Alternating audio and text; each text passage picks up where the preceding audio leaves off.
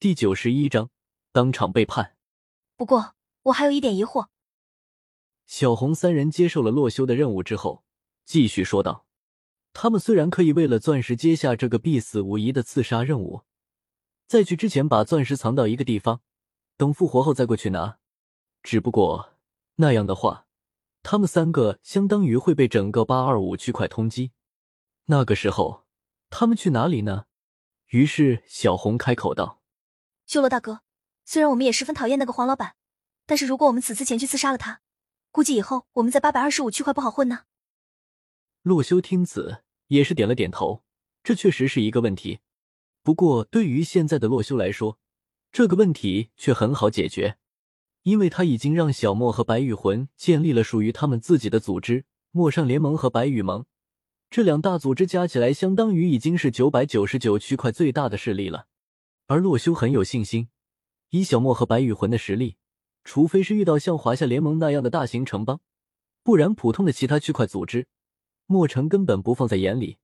于是洛修便对三人说道：“不管你们刺杀成功与否，结束任务之后都可以到莫城去，我会让城主接纳你们的。”竟然是莫城！小红三人瞬间震惊，张大了嘴巴，互相对视。天哪！修罗大哥，你莫非真的和墨城有关系？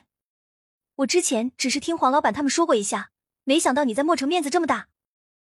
小红惊叹道：“其实，洛修不知道墨城此时在玩家们之间的地位如何，他只觉得这是小莫和白羽魂建立出来的一个小型势力，但是完全不知道这个城邦的影响力已经有一定的程度辐射到了周围的区块。不光是八百二十五区块听过墨城的传言。”就连东边的三百一十一区块和南方的一百一十四区块，都是听过墨城的大名。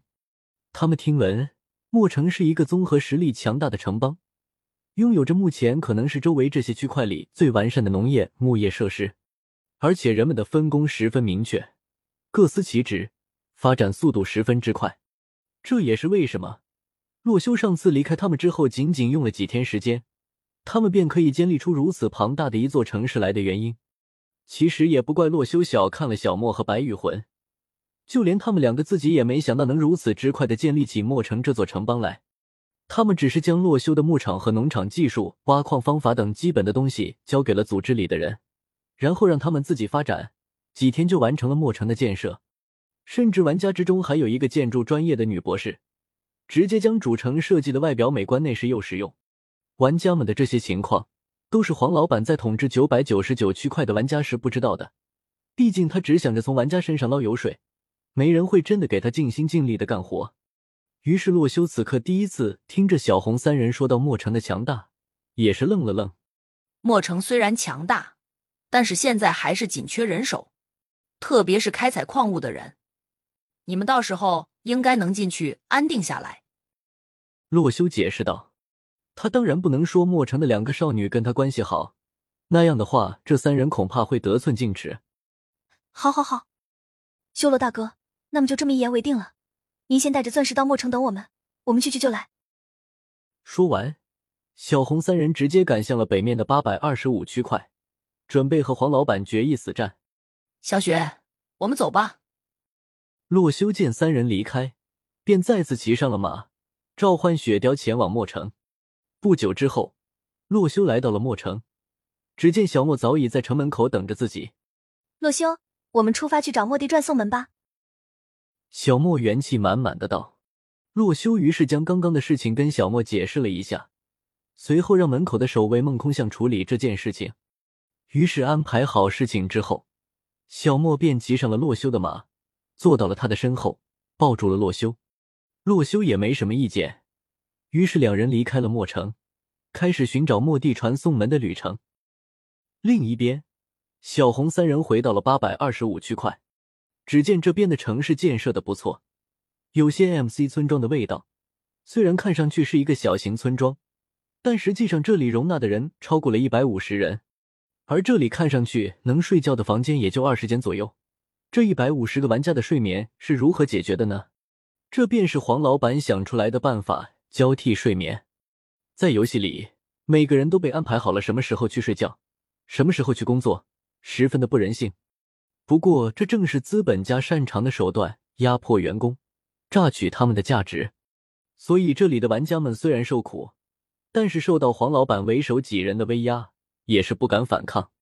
他们只怪这里原本的统治者杨教授将他们出卖给了黄老板。此时，杨教授和黄老板正坐在建筑最精致的一间屋子内洽谈。黄老板，你说给我的那笔钱，我难道自己留着，不分给玩家们吗？杨教授有些顾虑的说道：“可以分，也可以不分，有我在，你不分给他们也没事。不过，若是想分给他们一些的话，一个人给他们两百块打发就可以了。”听了黄老板的发言，杨教授也是皱紧了眉头，心里一阵纠结。他虽然作为一个学历渊博的教授，思考问题基本脱离了情感，转向理性化，但是这种昧着良心的事情，还是让他感到十分违背道德。而就在此时，小红三人敲响了这间屋子的门，他们决定尽早完成任务，然后去墨城安居。进来吧，什么事？黄老板出声道。只见来的是小红三人，而看上去他们身上的装备还没有掉落。黄老板心中一喜，开口道：“你们成功的击杀了洛修，怎么样？他的装备带来了没？”“嗯，带来了。黄老板，我这就奉上。”小红说着。实际上，随时准备拔剑将这个黄老板给宰了。黄老板大喜，连忙迎了上来。小红见此，直接掏出了附魔铁剑。而就在他拔出铁剑的一瞬间，一个人影直接出现在了他的面前，身影一动，直接将他拿着剑的手臂斩断。啊！小红发出了一声尖叫。突然出现的那个人便是莫帅，他此刻作为黄老板的贴身近卫，时刻保护着他。是洛修指示你们的？莫帅冷冷的问道。小红三人连忙点头。